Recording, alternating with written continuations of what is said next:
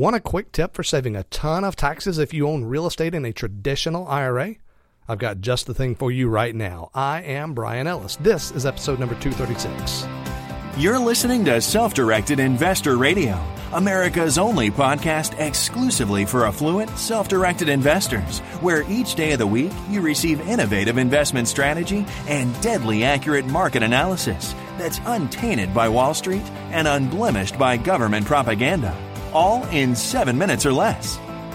Coming to you now from iTunes, Stitcher, and SDIRadio.com, here's your host, Brian Ellis. Hello, SDI Nation. Welcome to the podcast of record for savvy, self directed investors like you, where you are educated, entertained, and even inspired to declare independence from Wall Street. My goal here is to help you find, understand, and profit from the very best alternative assets that money can buy. And I've got some more tax saving goodness for you real estate investors who use your traditional IRAs to own real estate or traditional 401ks of the self directed variety, of course. But before we go there, have you checked out SDItalk.com slash credit?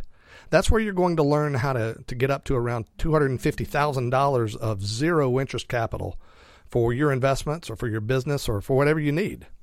Uh, you, you, know those those credit cards that offer zero percent introductory offers. Think about those. Well, imagine you could do that, but you have a limit of about two hundred and fifty thousand dollars, and the that introductory period of zero percent. Just imagine that extended basically indefinitely. That's that's kind of what you're going to learn how to do over at sditalk.com/credit. They've set up, get this, they've set up over $2 million of zero interest funding for your fellow listeners just since October and uh, you know that's just th- three months and over $4.1 million uh, for you guys in the last year. So this is for real. Check them out at sditalk.com slash credit. Now, onward, my friends. So let's just imagine. Let's imagine that you are one of the many folks who owns real estate in your IRA. Actually, I've got the perfect context for a story to explain this to you. Uh, we're currently doing some research to check out the background of a company who has a unique angle on the turnkey rental property business. What these people do is they work with investors who want to buy a retirement home for themselves using their IRA in, in, in a nice location. So what this company does is they, they basically they put all of that together for the investor and, and then they monetize that property for the investor before retirement uh, in the form of corporate rentals. So so what they do is or what you end up with is a high quality tenant in that property.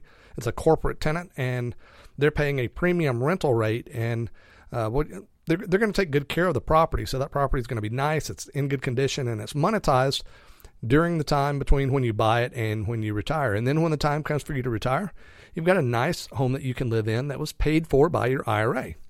But there's just one little hitch with that.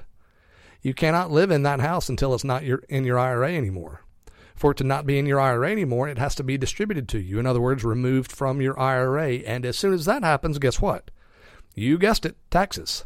You get to pay income tax rates on the entire value of that house. So if it's worth 200 grand and you're in the 30% effective tax bracket, you'll have to come up with 60 grand out of your pocket just to cover the income taxes due to you. Now, that is some painful reality.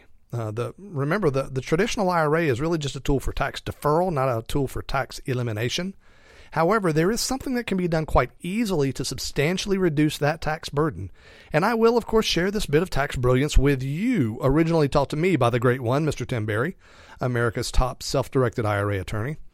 So let's go back to this house. Let's imagine it's a, a $200,000 house. It's worth $200,000. And what we're going to do is just answer this question What's half of 200,000? It's a hundred thousand, right? Well, does that mean that half of the house is worth a hundred thousand dollars? Mm-hmm. No, it's not. What can you do with half ownership of a house? Maybe you're entitled to half of the income it generates. Uh, you're entitled to half of the income if it's sold. But do you actually own the house if you only own half the house? No, you don't. You can't independently decide to rent it or renovate it or sell it or anything like that. You've got to get the other uh, the okay of the other owner too. So it's safe to say and this is an accepted truth in tax law that our friends over at the IRS would agree with, that the value of, of half or, or any proportion of an asset is less than the value of half of the whole thing. And that makes perfect sense. So here's the play Instead of distributing the house to yourself from your IRA, distribute half of the house to yourself from your IRA. That's just a question of getting your lawyer to draw up deeds in the right way. And then have them distribute the other half uh, to you sometime in the future, maybe the next day, maybe the next tax year. That's really a question for your tax advisor. But the net effect is this you are ultimately receiving 100% ownership of the property, which is what you want. But you're doing it in such a way that the value of the property is reduced by some factor probably around 25% or so, because you're taking it out in pieces, which are inherently less valuable than the whole. So that means your $60,000 tax bill probably just dropped by about 25%. That's 15 grand. There, you just saved 15 grand by listening to Self Directed Investor Talk. You're welcome. Actually, thank you. Thank you for listening to SDI Talk. I really do appreciate you. Hey, remember today's show notes page is at sditalk.com slash 236. You might check it out. It's a totally new format that I think you're really going to like. And before I go, we've got some great turnkey rental property investment opportunities in several cities throughout the country, and I know many of you are interested in that asset class as well. You should be. But there are seven really key questions you need to make sure you answer before you buy your first or your next, uh, in some cases, turnkey rental property. And after you answer them, you've basically assured yourself of an excellent transaction. To learn more, just call my free recorded message line at 773 Turnkey. It's only two minutes long and nobody will answer the phone. It's just a recording, uh, but I think you'll really uh, benefit from that information. That's 773 Turnkey. I don't uh, even remember what turnkey spells on the uh, keypad, but it's 773 turnkey. Now, my friends, look, thank you for listening today. It's good to be with you again. Please spread the word about SDI Talk and remember this invest wisely today and live well forever. Thank you for listening to Self Directed Investor Radio with Brian Ellis. Don't miss a single episode. Be sure to subscribe to Self Directed Investor Radio right now on iTunes, on Stitcher, and at SDIRadio.com. Your feedback is always welcomed via email at feedback at SDIRadio.com. This show is for entertainment purposes only and is not intended as legal or professional advice for your situation. Content is the property of the Self Directed Investor Society.